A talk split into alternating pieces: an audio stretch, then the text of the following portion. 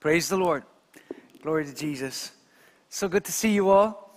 And um, I believe the Lord is going to speak to you today. And um, glory to God. How many of you decided that um, your beach body is going to have to be a project for 2022? Okay, it's okay. I'm just, praise the Lord. Some of you get that later. Um, Glory to God. So, thank you, Jesus. My uh, beautiful wife is just going to hand me my little timer there because I have a tendency. When I hear the sound of my voice, time stands still. um, praise the Lord. Glory to God. So, um, a very special message today, and um, it's, it's already become a two part series. Um, but it's called On the Edge of Eternity. And I, I want to start by reading um, a little poem that was written by uh, a British man named C.T. Studd. And um, uh, so I believe it's going to minister. I just ask you to listen and, and let it minister to you as I read it. Two little lines are heard one day, traveling along life's busy way, bringing conviction to my heart and from my mind would not depart. Only one life, twill soon be past. Only what's done for Christ will last. Only one life, yes, only one. Soon will its fleeting hours be done. Then in that day, my Lord to meet and stand before his judgment seat. Only one life twill soon be past. Only what's done for Christ will last. Only one life, the still small voice gently pleads for a better choice, bidding me selfish aims to leave and to God's holy will to cleave. Only one life will soon be past. Only what's done for Christ will last. Only one life, a few brief years, each with its burdens, hopes, and fears, each with its clays I must fulfill, living for self or in His will. Only one life will soon be past. Only what's done for Christ will last. When this bright world would tempt me sore, when Satan would a victory score, when self would seek to have its way, then help me, Lord, with joy to say, only one life twill soon be past. Only what's done for Christ will last. Give me, Father, a purpose deep. In joy or sorrow, thy word to keep. Faithful and true, whate'er the strife, pleasing thee in my daily life. Only one life twill soon be past. Only what's done for Christ will last. Oh, let my love with fervor burn, and from the world now let me turn, living for thee and thee alone bringing thee pleasure on thy throne. Only one life will soon be past. Only what's done for Christ will last. Only one life, yes, only one. Now let me say, Thy will be done. And when at last I'll hear the call, I'll know, I'll say, 'twas worth it all. Only one life twill soon be past. Only what's done for Christ will last. Only one life twill soon be past. Only what's done for Christ will last. And when I'm dying, how happy I'll be if the lamp of my life has been burned out for thee. Praise you, Jesus. Praise you, Jesus. Praise God. It seems like a paradox to be able to, to be able to say, I'm happy as I'm dying. But again, if we've lived for Christ and His eternal purposes, then, like Paul the Apostle, we'll be able to say, I've fought the good fight, I've finished the course, I've kept the faith. You see, Paul had no regrets as he looked back over his life. I don't want to look back over my life with regret and say, Lord, I wish I didn't waste my life watching box sets or binging on Netflix or Amazon or whatever else. Uh, I don't want to look back on my life with regret. I want to say, Lord, I gave it my best. I gave you my best. I held nothing back. And, you know, this, this poem was written by C.T. Studd, who was a famous British cricket player uh, who got saved, and he was a member of the Cambridge Seven, you know, seven godly men who set their hearts to serve the Lord. He, he gave away a large inheritance from his father in order to answer the call to be a missionary in India, China, and Africa. And you know, the words of that poem still resonate in our hearts today. It's probably uh, uh somewhere in the region of 100 years ago that that was written. Have you ever taken a moment to consider that life literally passes in a moment? You know, whether you're 15 or 30 or 45 or 70 or like in this morning service, there's people in their 80s. Older people seem to get up earlier. Uh, it's generally younger people here today. But irrespective of what stage of life you've arrived at, look back over your life and it just seems like it has passed in a moment. I mean, it just seems like a moment ago that I was in my grandmother's house watching the famous five, and I was so happy because I was five. And then I was a bit upset when I turned six because I felt it just didn't have the same, you know. Everybody had big hair and they had the little dog, and it was, it was great. But, you know, it seems like yesterday, and yet that was 43 years ago. And, and it, just, it just passes in a flash. And, and, and so when you consider eternity, we look at our lives and how life passes in a moment. You know, life is a precious gift and a, a, bit like a beautiful bunch of flowers that somebody gives to you. It's, it's beautiful, but it only has a limited time before it, it perishes uh, uh, uh and withers and, and, and fails. You know, like I said, eternity is something that it resonates in our heart because Ecclesiastes 3:11 says that God has set eternity in our hearts. And so, irrespective of whether somebody claims to be religious or not, whether they're agnostic, atheist, etc., all of us have an understanding of eternity. Sometimes it grips us, maybe at Christmas or New Year's when we realize we're a year older, or maybe standing at the grave of a loved one and, and we contemplate what is beyond this life. And something in the inside of us tells us that there, there is a life beyond this one. I remember as a little uh, 12 or 13 year old kid, you know, I still love climbing uh, uh, the, the, mountains around Killarney, the hometown in, in, in Kerry where I'm from, the beautiful mountains. But I remember one, one day in the winter when all my friends were still in around town as teenagers chasing women, sitting down in cafes. I, I, I was always just going out there in the mountains on my own, I just loved going up, up high. And you could just see for, for miles and miles. And I remember one, one uh, winter, I, was, I wasn't saved, I was a kid, but I was about maybe 13, 14 years of age. I'm standing on top of this mountain overlooking, you could see for probably, you know, 40, 50 miles each way. And, and I remember saying to myself, looking at this, this beautiful vista of, of, of mountains and lakes and all of this beautiful scenery, and I said to myself, there has to be a God. This did not just happen.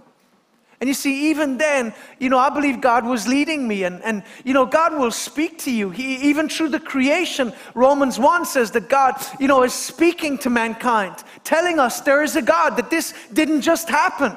Um, this idea that everything came from nothing is utterly ridiculous. And, and so it's important for us to understand that there is a design, but when you see design, as you can, like I said, you study physics, chemistry, biology, you know, eh, you see design.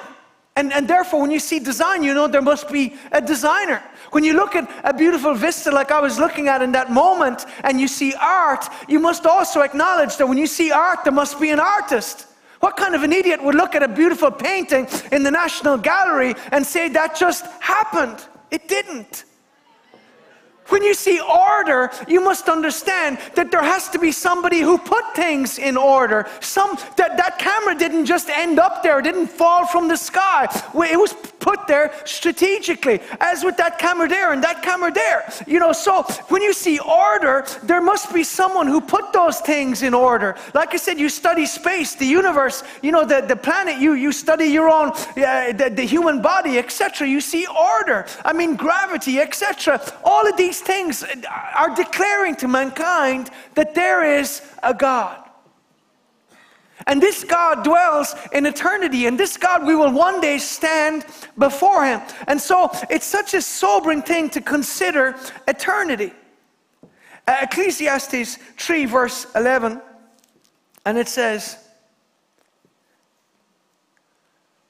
He has made everything beautiful in its time. I love the earlier part of the chapter. God gives a time to, to weep, a time to laugh, a time to, um, uh, you know, speak, a time to be silent, etc. But then he sums it up and says, He's made everything beautiful in its time. Also, And then it goes beyond time. It goes beyond, you know, the, the realm of dealing with time itself. And it says, and it steps, you know what's beyond time?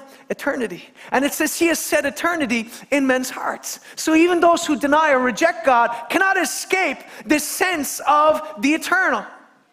And so, again, it's important for us to understand that the very word eternity resonates in our hearts. Mankind yearns for and yet is terrified by eternity. We love and we loathe it at the same time. I mean, we live in a world where literally everything eventually perishes. You, bit, you build the most beautiful building and it eventually crumbles into dust. You know, recently we, we bought a, a, a, new car because our kids are getting bigger. We needed something bigger. It's wonderful. It's lovely. I brought it off, bought it off my brother. But, you know, just yesterday we were there and Joanna was doing her little thing. She had a, a cloth and she was wiping away the dust. And it just struck me, you know, that that car could have been the most expensive, you know, Bugatti or Rolls Royce or Porsche. It doesn't matter what it is. You will have dust in that car.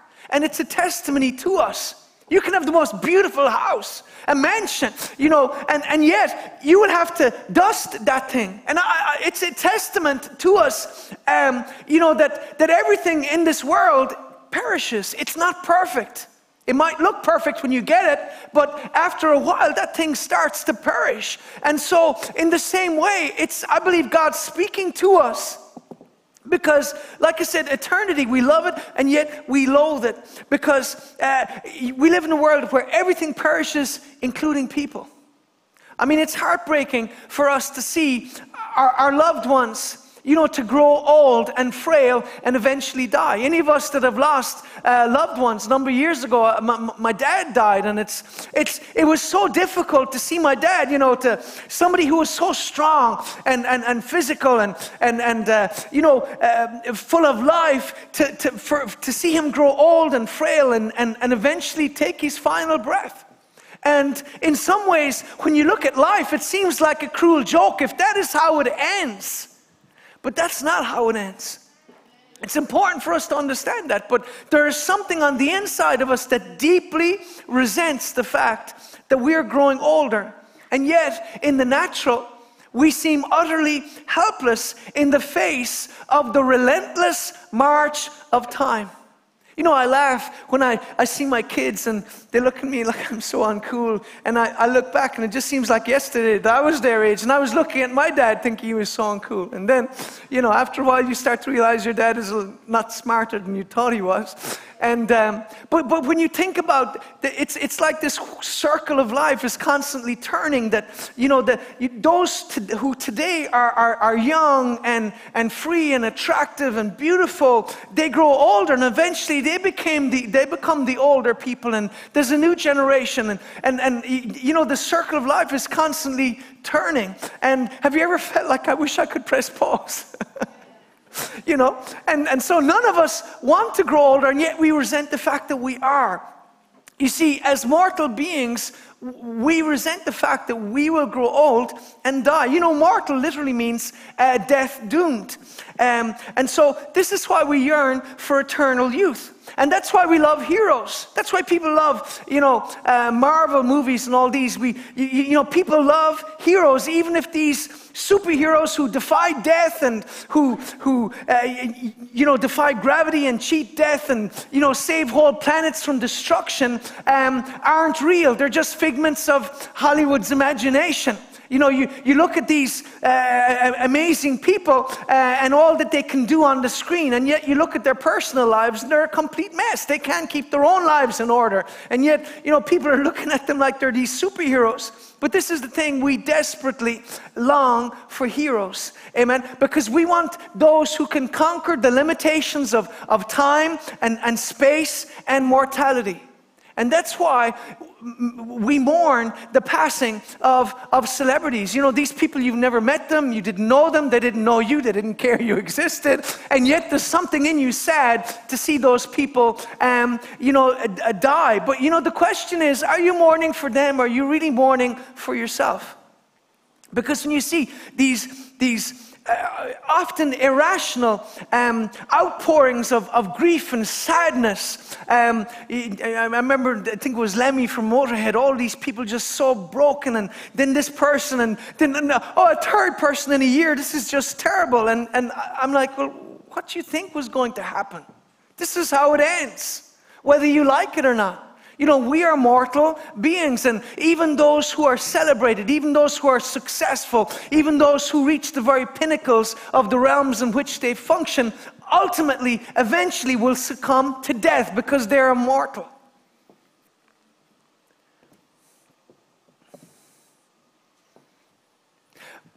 But what I want to get to this morning is this this sense of grief that we feel at the passing of others, I believe, is simply a reflection of our own frustration at the fact that we are growing older and that the time will come when we too die. And, and that's why, like I said, the death of, of, of these people that, that, like I said, bring such public outpourings of grief, I believe it's because their death is a shot across the bow of our lives, warning us that our turn is coming. That's why John Donne said, in, uh, uh, Do not send to know for whom the bell tolls. Behold, it tolleth for thee. You know, that was, you know, written in a time when somebody would die, they would ring the bell in the church to signify, you know, the death of that person or the burial of that person. And so he, he said, don't go and try and find out who it is who died. That bell is tolling for you. That bell is tolling to signify the fact that you have but a limited time. Whether you live to be 120 in the light of eternity, what is that? It's not even the blinking of an eye.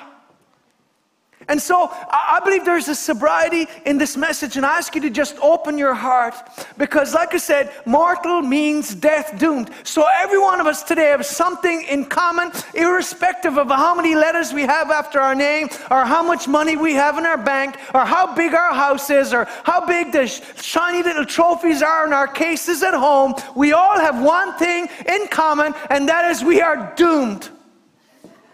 Some of you say, I'm depressed, Pastor John. I'm sorry I came to church.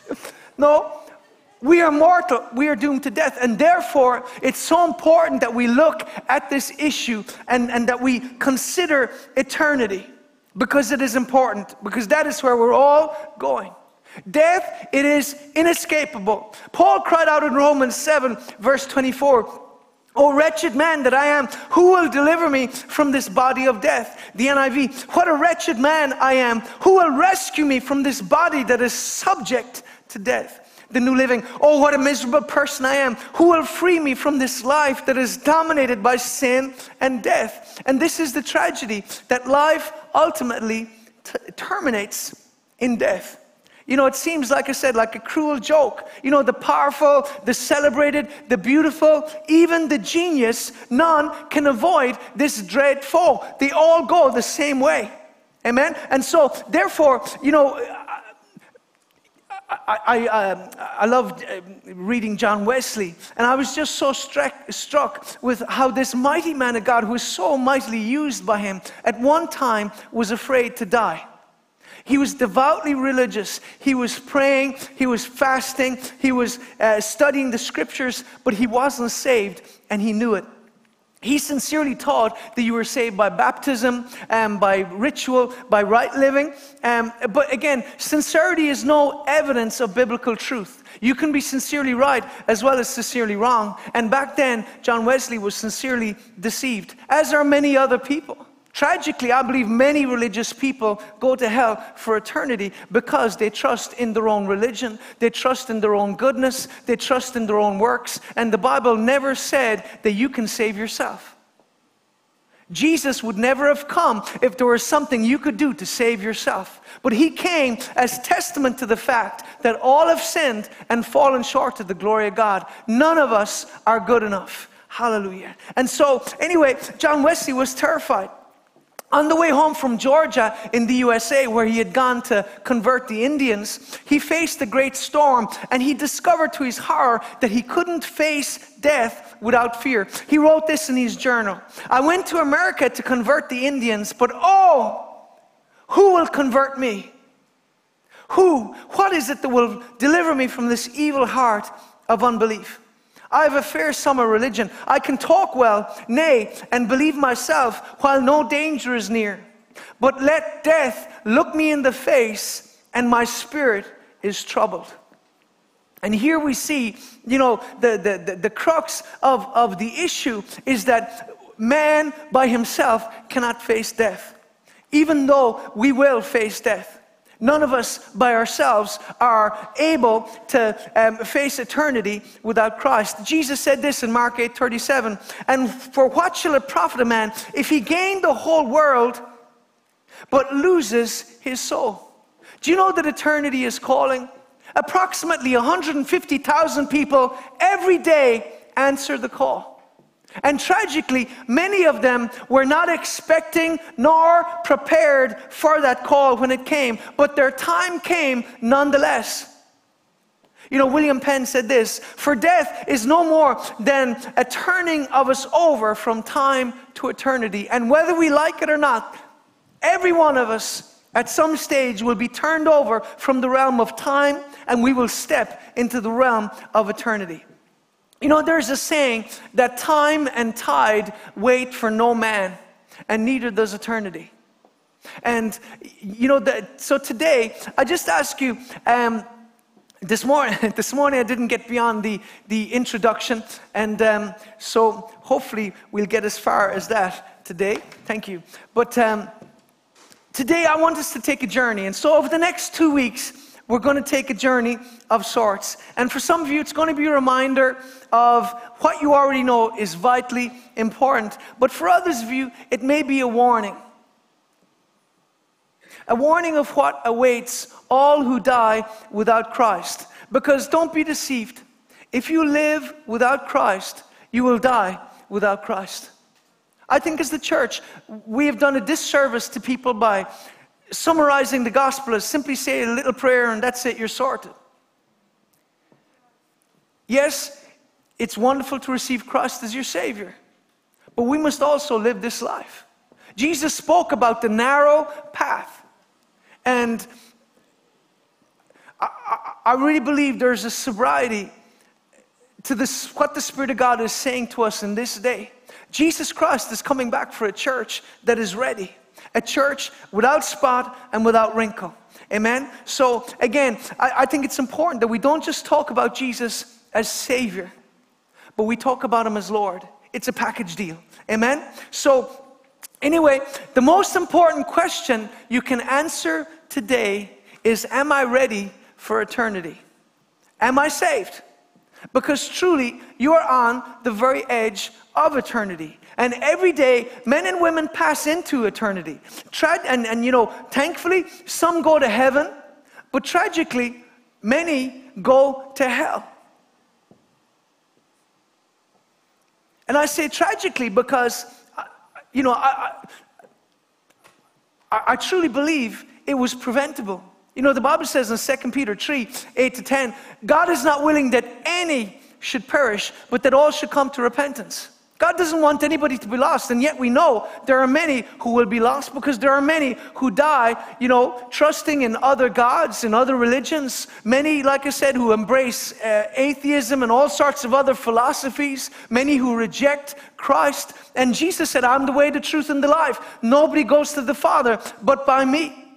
And even within the, the, the, the realm of Christianity in a general sense, there are many who die trusting in statues trusting in their goodness, trusting in the fact that their friends or family will pray for them or pay for them to get out of a, a place of, of um, containment and, and get to heaven eventually. You know, getting to heaven by installments. This is not a biblical concept, it's not in line with what the scriptures teach.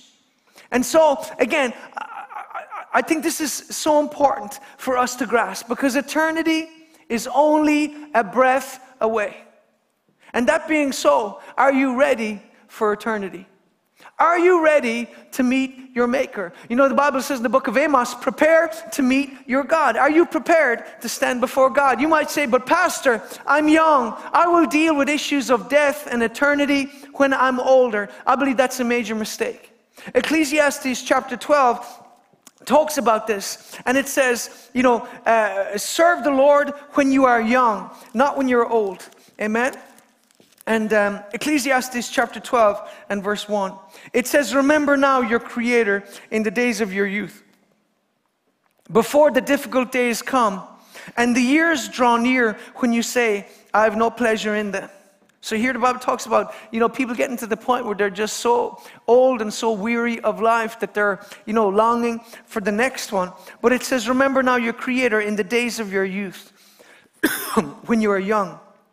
Verse 6, and it says, For man goes to his eternal home, and the mourners go through the streets. And so here we have this picture of like I said, I come from Kerry where, you know, there's a tradition of, you know, when the coffin is, is put in the hearse, you know, the, the mourners will walk after the hearse. And many times they'll walk through the main street of the town. People will close the doors, pull down the blinds in the shops, and stand out there and respectfully, you know, as, as the uh, funeral um, uh, procession uh, goes by. But the Bible here says that long before they put you in your best suit or long before they put you into that box, you're already gone to your eternal home. It says, says, Man goes to his eternal home and the mourners go through the streets. And so it's this understanding that you've already gone to your eternal home. Where you go, you will be forever and ever and ever. I think it was the great American evangelist D.L. Moody once said, If I can get a person to think of eternity for five minutes, I can get that person saved. Because there is nothing more terrifying than the thought of you going somewhere forever and ever and ever and ever. You better be sure you're going to the right place. Man goes to his eternal home, and the mourners go through the streets. It says, Serve God now while you are young and free, and don't put it off until tomorrow. You know, make peace with God now because no one is guaranteed tomorrow. And for those who say, um, I won't serve Christ today, today, no, you may not want to serve Him tomorrow. Because to say, I'll repent when I'm older, how can you tell if you will have that long? And how can you tell that you will want to repent tomorrow if you don't want to repent today? To repent simply means to turn. And some of you gathered here today, you are going in the wrong direction. You know it, God knows it, and the devil knows it. It's time to turn. Because you do not know if you have tomorrow. I'm not trying to put fear in anybody, I'm just dealing with reality. Because you may resist the Spirit one time too many to the point whereby you become hardened in your sin and deaf to the voice of the Spirit of God. You know, Hosea chapter 4 talks about this. It says, Ephraim is joined to idols, let him alone. What a terrible place that is where the Spirit of God says, You know what? You want that sin so much? You want that porn so much? You want that alcohol or that drug so much? Take it and he steps back from your life. That is a terrible place to be where the Spirit of God is no longer dealing with you. Your decision to say no today may end up de- defining your life and determining your eternal faith. Reinhard Bonnke, the great, uh, great German evangelist, said this The border to eternity is never ahead of us.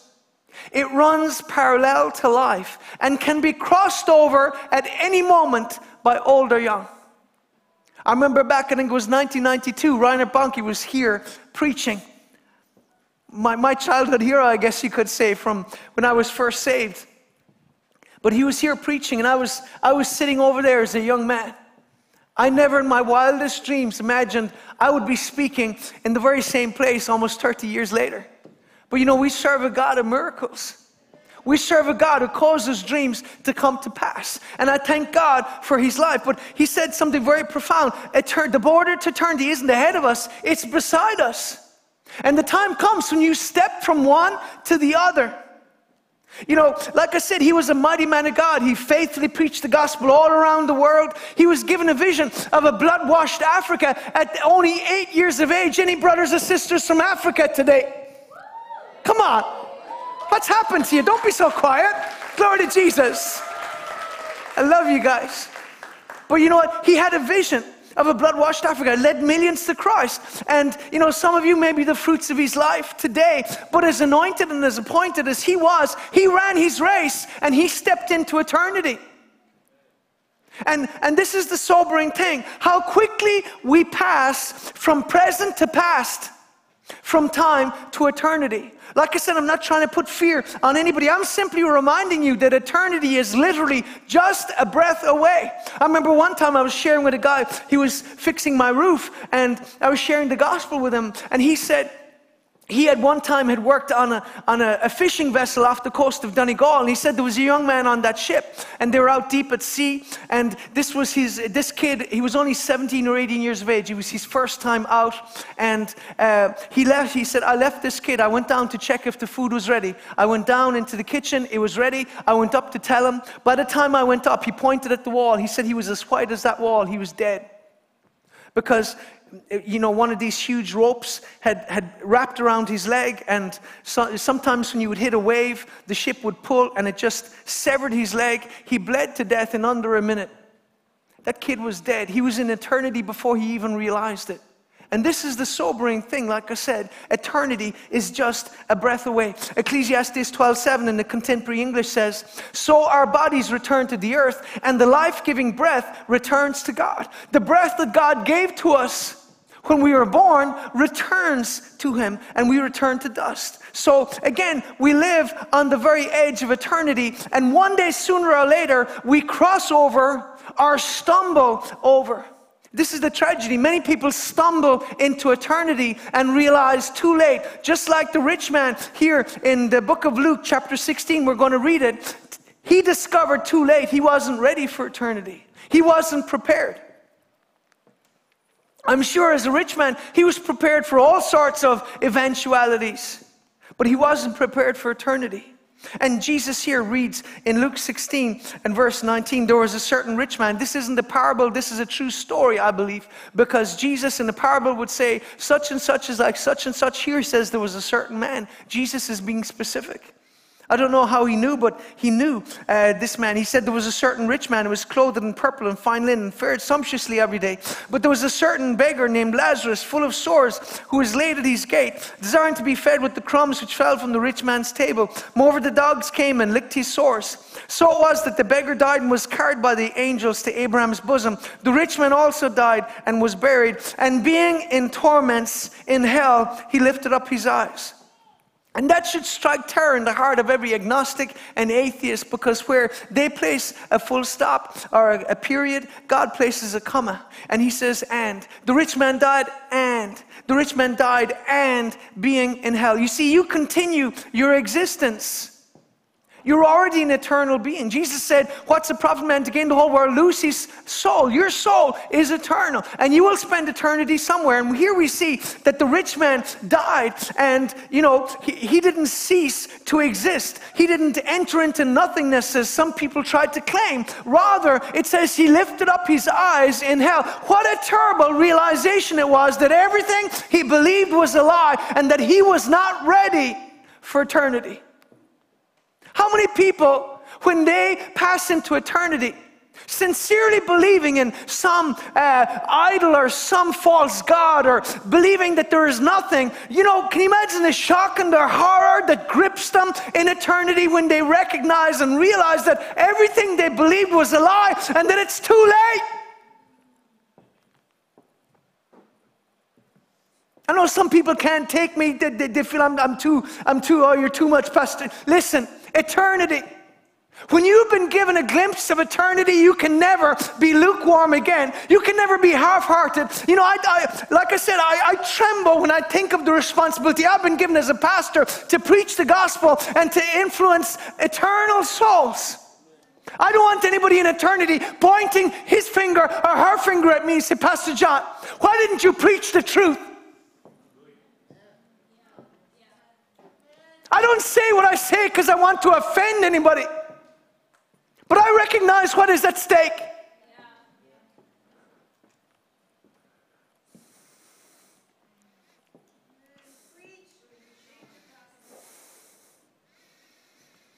And being in torments in hell. hell is a place of torment. There is no party in hell. Being in torment. This man was in torment. 2,000 years ago, he was in torment. He is still in torment there today. Why? Because it's his eternal home. And he said, Send Lazarus, they may dip the tip of his finger in water that I may cool my tongue, for I'm tormented in this flame. The Bible says the book of Mark, it says, Their worm died not, and their flame is not quenched. Hell is a place of torment. It's a place, uh, the book of Job talks about it being a place of darkness, a place of regret, a place of sorrow, a place of pain, a place of consciousness. This man was conscious. And he even recognized people from his life, and therefore he had memory, he had awareness of himself. And Abram said, we, we can't do that. Some people say, oh, he was in hell because he was rich. Lazarus in heaven because he was poor. That's not necessarily the case because, again, we don't get to heaven by our virtues or, or, or, or you know, by any challenges we faced. You know, Abraham, yes, he was a rich man, but it, so was Abraham. Abraham was a very rich man, you read the Bible. And so, again, I believe it's because he was saying no. And he said, uh, So will you send your uh, uh son, Lazarus to my brothers? And um, uh, so he, he got that revelation, the importance of being a soul winner. The first thing that gripped him after that, realizing he was there for eternity, he said, Go warn others that they don't go to this place of torment. He said, Go to my brothers. And Abraham said, They have uh, Moses and the prophets, let them let hear them. So here, Moses uh, or Abraham directs this man to the Word of God. The Word of God is the answer, the Word of God is the signpost. It will show you the way to eternal life. And he said, No, Father Abraham. You see, the reason why he was in hell, he, he, in eternity, he was saying no to God, but in his life, he had said no to God. You see, if you say no to Jesus, it doesn't matter how virtuous you are, what you accomplish, what notoriety you attain. It doesn't matter if you, like I said, attain the highest, uh, you know, achievements and awards this world has to offer. You will split hell wide open if you do not receive Jesus as your Savior. No, Father Abraham, don't say no to the Spirit of God. There's some of you here today, and the Spirit of God has been dealing you, with you about something. Maybe it's some sin in your life, or maybe it's unforgiveness, or some area of darkness, or some, some secret sin that you still love. You need to deal with that. If the Spirit of God is dealing with you, you need to repent of it and move on from it in the name of Jesus. Pastor Randy Alcorn said this before I go the rich man, like I said, had all the trappings of wealth power, and privilege, but he didn't know he was on the edge of eternity. Randy Alcorn said this, Pastor Randy Alcorn. He who lays up treasures on earth spends his life backing away from his treasures. To him, death is loss. He who lays up treasures looks forward to eternity. He's moving daily towards his treasures. To him, death is gain. He who spends his life moving towards his treasures has reason to rejoice. Are you despairing or rejoicing? Jesus put it this way in Matthew 6 19. Do not store up for yourselves for yourselves treasures on earth where moth and vermin destroy and where thieves break in and steal. But store up for yourselves treasures in heaven where moth and vermin do not destroy and where thieves do not break in and steal. For where your treasure is, there your heart will be also. You see, Jesus was warning us about living for this life only. And uh, like I said, none of us are beyond, you know, being, being tempted in that area, but Jesus warned us about just living for that alone. We must live for Him because, as I said at the beginning, this life will soon be past. Only one life. It will soon be past. You know, I believe he was telling us to live godly lives that are driven by eternity and not by temporal concerns. Now, that doesn't mean that temporal things are unimportant. Of course, we need to work and pay our bills and serve our families and, and love our kids and, you know, be good neighbors and be good citizens. But there's an even higher priority that Christ spoke of, and that is loving and serving our God. Mark chapter 12 and verse 28. Jesus said this. He said, um, Jesus answered, said, the first of all the commandments is, Hear Israel, the Lord our God, the Lord is one. You shall love the Lord your God with all your heart, with all your soul, with all your mind, and with all your strength. This is the first commandment. And the second is like it you shall love your neighbor as yourself. You see, putting God first doesn't mean putting our families last, but we can't truly love our families. We can't truly love those around us unless, you know, at least to the degree that they desire and they need, unless we first love God. Because you can't give God what you don't, you can't give others what you don't have. The Bible says God is love. And so, in the same way, when we're connected to God, we're connected to love. And that's why, again, if you neglect your prayer life, you're going to find your relationships are suffering as well because you're going to be acting selfishly. You're not going to be, you're not going to be able to release that love in your home, in your marriage, on your kids, in your, in your, in your work, etc.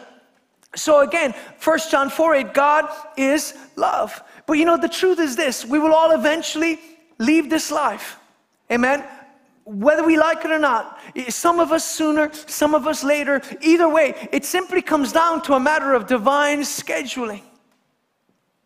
We're here for a time and then we will leave. But this is the thing you know, death is an appointment that none of us can evade, avoid, or reschedule. We can't cancel it. The time will come we leave this life. Hebrews 9:27 as it is appointed unto man once to die and after that the judgment. Therefore, you, reincarnation is not biblical. The Bible says nothing of it. It's appointed unto man once to die, and then the judgment. And we see that there is such a thing as eternal judgment. Like I said, you can't name drop or lie your way out of this. You, your time will come. Your time to die will come irrespective of your ability or your virtue.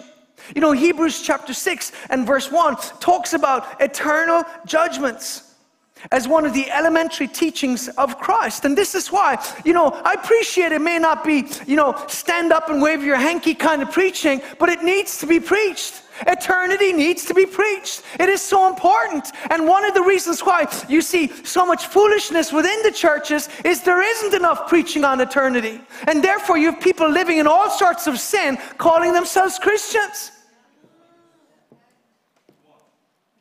Therefore, leaving the elementary, therefore, leaving the discussion of the elementary principles of Christ. You know that in America, elementary is for little kids, little babies.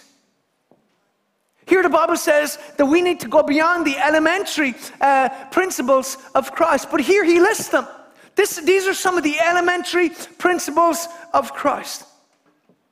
Let us go on to perfection, not laying again the foundation of repentance from dead works what was the first thing Jesus said? Mark 1 repent and believe the gospel.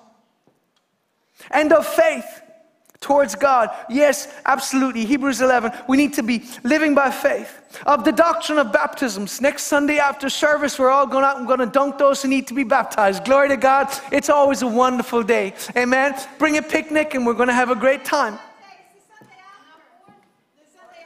Oh, yeah. See, there you go. Don't listen to me. Anything to do with detail, talk to Pastor Joanna. the 4th of July, yes, Freedom Day. And it says, of the doctrine of baptisms, of laying on of hands. It's biblical to lay hands on those who are sick. Uh, it says of resurrection of the dead and of eternal judgment. Here the Bible talks about eternal judgment. Eternal means forever. Forever and ever and ever and ever and ever. It literally means without end. And the idea of without end is almost as difficult for us to grasp as the idea of without beginning. You know, God is without beginning. I remember as a little boy, a little five year old kid thinking, trying to work out, you know, who made God? Where did he come from? You know, it, it was something that my, my finite mind really struggled to grasp the fact that God had no beginning. And yet, here the Bible talks about that there will be no ending. Where you go to, you will be forever. You will be there for eternity. And here the Bible says in Revelation chapter 20, it speaks of the judgment seat of Christ. And it's one of the most um, terrifying scriptures, I believe, in the whole Bible, at least for those who die without Christ. And it says, um, uh, Revelation 20, verse 11. Then I saw a great white throne and him who sat in it, who, from whose face the earth and the heaven fled away, and there was found no place for them. And I saw the dead, small and great. Doesn't matter how rich you are, you're going to stand before God. It says small and great, standing before God. And the books were opened, and another book was opened, which is the book of life. And the dead were judged according to the works of the things that are written in the books. The sea gave up the dead that were in it, and death and hell delivered up the dead who were in them. And they were judged, everyone according to his works. Then death and hell were cast into the lake of fire. This is the second death. And anyone not found written in the book of life was cast into the lake of fire. Irrespective of how many letters are after your name, or what you've accomplished, or how many good things you have done, the Bible says if your name is not written in that book, you'll be cast into the lake of fire. And that is such a sobering thing for us to consider. You know, John chapter 5 talks about how God has committed all judgment to be carried out by Jesus. For if the Father judges no one, but has committed all judgment to the Son. You know why? Because He is the way, the truth, and the life.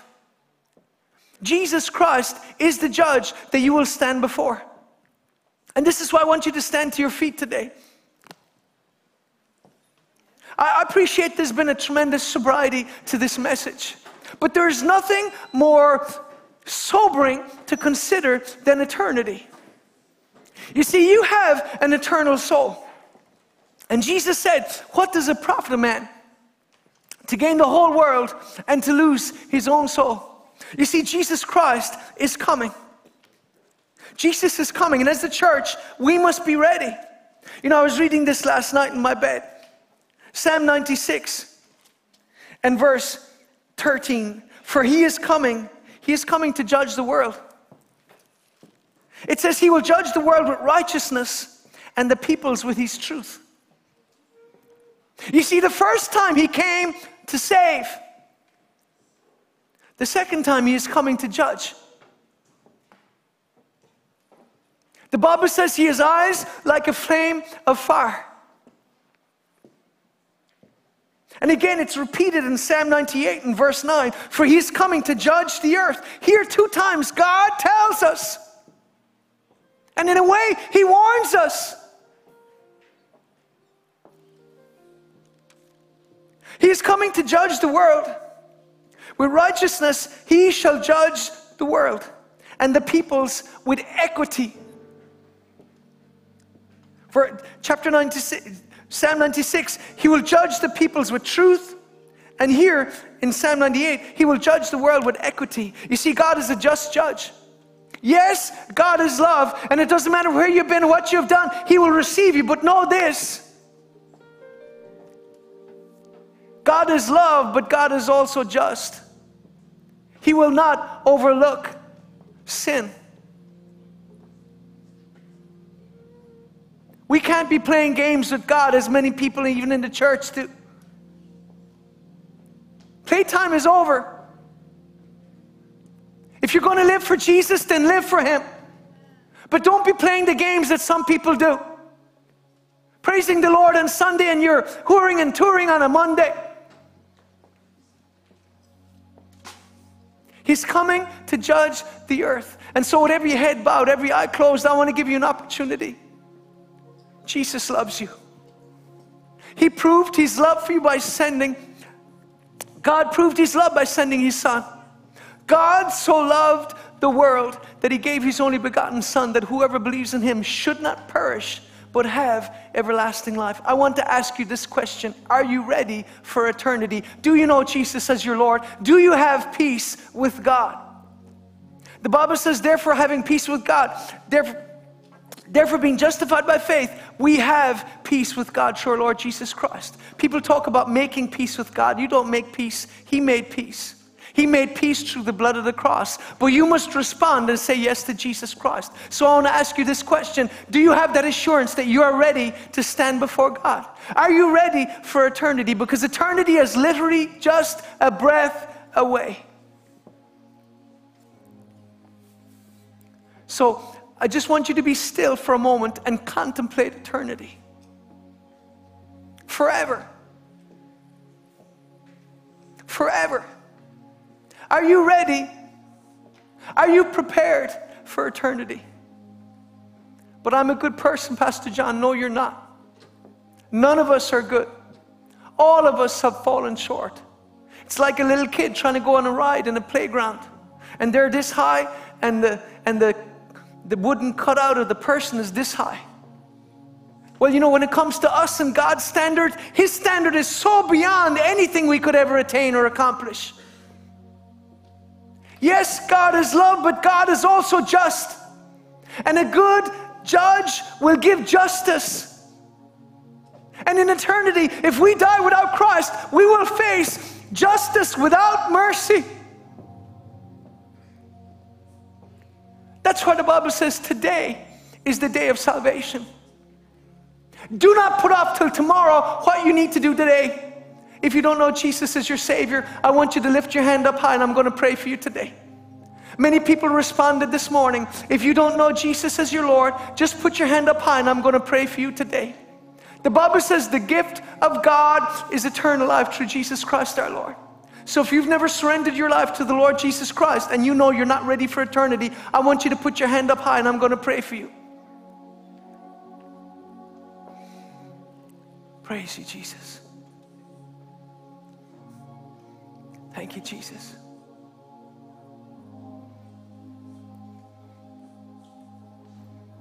We're going to move on, we're going to finish, but again, don't let pride stop you. If you've never accepted Christ as your Savior, this is your moment. Today is the day of salvation. Put your hand up high if you need to receive the Lord Jesus as your Savior. Okay, I want to just put it out wider. If there's anybody here and you know you've been away from God, you've been in sin, there's some things you need to deal with today. And I, am not looking to embarrass anybody, but you know what? If you've been backslidden, you've been far from God today, you want to come back to Him, I want you to lift your hand up. You know, Amen. I see those hands. Anybody else today? You want to recommit your life to the Lord Jesus Christ? Just put your hand up high. Today is about turning, today is about preparing. Amen. I see those hands. Praise you, Jesus.